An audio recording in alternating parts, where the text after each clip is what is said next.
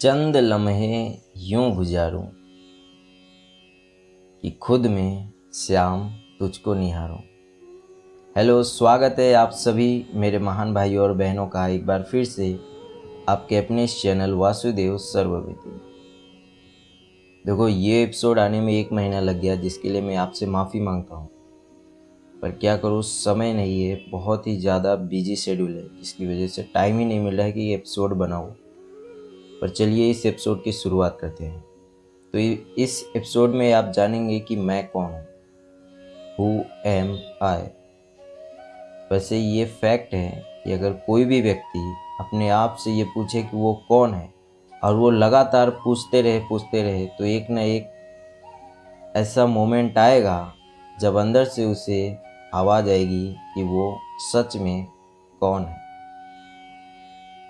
और शायद इसीलिए सेल्फ रियलाइजेशन के लिए ही हम भगवत गीता को, माँ गीता को स्मरण करते हैं, उनका अध्ययन करते हैं। और यही भगवान श्री कृष्ण की इच्छा थी, या जो कहिए, जो अर्जुन को वो बार बार समझाना चाहते थे। तो चलिए हम भी आपको अपने बारे में थोड़ा सा बताते हैं बेसिकली इस शरीर के बारे में। तो मैं कौन हूँ? ये बताने से पहले आप ये जानिए कि मेरे पिता कौन हैं, क्योंकि जो वो है वही मैं हूँ। कैसे? कि मेरे पिता जो है, वो इस समय सेंसर बोर्ड में काम करते हैं। सेंसर बोर्ड आप जानते ही होंगे मुंबई में। रीजनल फ़िल्मों को वो सेंसर कराते हैं और उनका जो मेन प्रोफेशन है वो है राइटिंग। वो एक राइटर है और लिखते रहते हैं।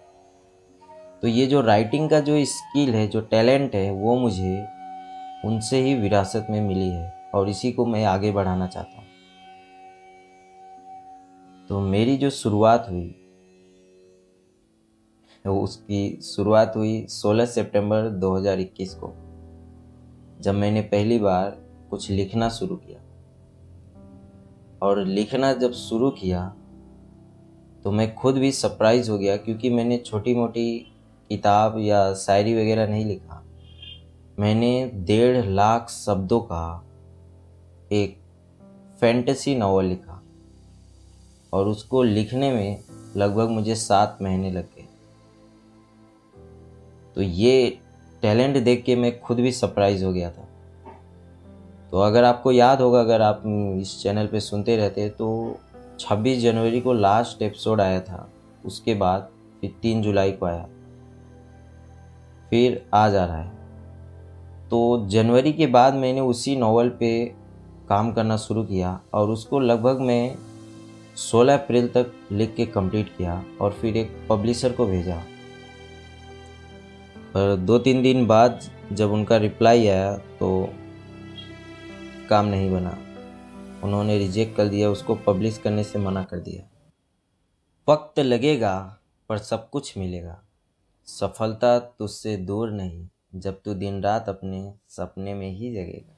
वैसे ये नावल हिंदी में है, और बहुत ही मेरे हिसाब से। पर अभी तक ये पब्लिश नहीं हुआ। फिर उसके बाद, एक महीना तो ऐसे ही फैमिली फ़ंक्शन में चला गया, और फिर मैं कुछ लिख नहीं पाया। और उसके बाद जब मैं वापस आया तो लिखना शुरू किया, पर इस बार नावल नहीं शॉर्ट स्टोरीज लिखा। और भी जितने भी लेखन के अलग अलग विधाएँ हैं, उनमें काम किया। जैसे, अभी तक मैंने 20 से ज़्यादा जो है शॉर्ट स्टोरीज उसको लिख के पूरा किया हूँ, पंद्रह कविताएँ लिखा हूँ। और डेढ़ सौ से ज़्यादा मोटिवेशनल कोट्स या शायरी दोनों को मिला के इतना लिखा हूँ। तीन नॉवेल्स है, जिसमें से एक जो है, ये क्राइम थ्रिलर है मर्डर मिस्ट्री और एक रोमांटिक है नावल और एक जो है, वो बहुत ही इंटरेस्टिंग है, उसके बारे में अब क्या बताऊँ आपको। तो इतना अभी तक लिख चुका हूँ, पर पब्लिश एक भी नहीं हुआ है। पब्लिश एक भी नहीं हुआ है तो अभी मेरा मूड भी नहीं है उनको पब्लिश कराने का। क्योंकि अभी मैं सिर्फ़ लिख रहा हूँ और सीख रहा हूँ लेखन की अलग अलग विधाओं को, कैसे लिखा जाता है। वक्त बदलता है, बदलती है ज़िंदगी। वक्त बदलता है, बदलती है ज़िंदगी। एहसानों के तले ना रहना कभी भी। अपना भाग्य विधाता, अपनी मंजिल का निर्माता। उठ खड़े हो, दौड़ लगा। अब तो भाई, हौसले की आग जगा। वो थिंकिंग लिखने का, वो सब मिल तो गया। पर उसको जब हम उतारेंगे कॉपी पे तो वो कैसे उतरेगा, वो अभी सीख रहा हूँ। पर इसके साथ साथ मैं जो है, एक क्लासेस भी चलाता हूँ प्राइवेट क्लासेस और शायद उसी में मेरा सारा समय बीत जाता है, जिसकी वजह से जब लिखने बैठता हूँ तो सुबह तो समय नहीं मिलता ना ही दोपहर में।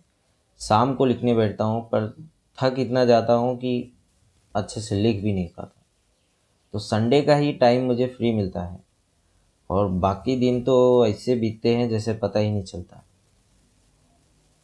तो यही था मेरे बारे में एक शॉर्ट में। ज़्यादा कुछ तो बता भी नहीं पाया और ज़्यादा ये एपिसोड को मैं बड़ा भी नहीं कर सकता। तो जितना भी बताया बस वही है मेरे बारे में।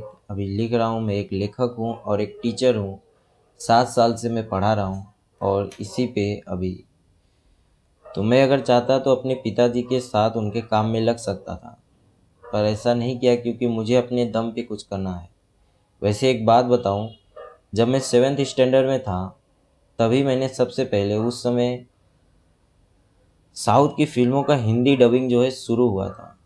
तो मैंने एक फ़िल्म को डब किया था, जो सेंसर कॉपी बनता है तो उसमें पूरा स्क्रिप्ट को देखना पड़ता है कि कहाँ पे क्या मिस्टेक है। तो वो काम मैंने किया था जब मैं सेवन्थ स्टैंडर्ड में था। फ़िल्मों से मेरा रिलेशन बहुत ही गहरा है, समझ लीजिए, बचपन से ही। तो उस फ़िल्म में ये थाला अजीत कुमार हाँ मुझे याद है, वही हीरो थे। तो पूरी स्टोरी तो नहीं याद है, पर वो थी मेरी पहली लेखन, आप बोल सकते हैं, शुरुआत वही थी। पर उसके बाद मैं अपने स्टडीज़ में खो गया। बोल सकते हैं। और फिर मैं टीचर का जो ये प्रोफेशन है, उसमें मुझे इंटरेस्ट आया और मैं वही कर रहा हूँ। और आजकल सिर्फ़ मैं नॉवेल्स पढ़ रहा हूँ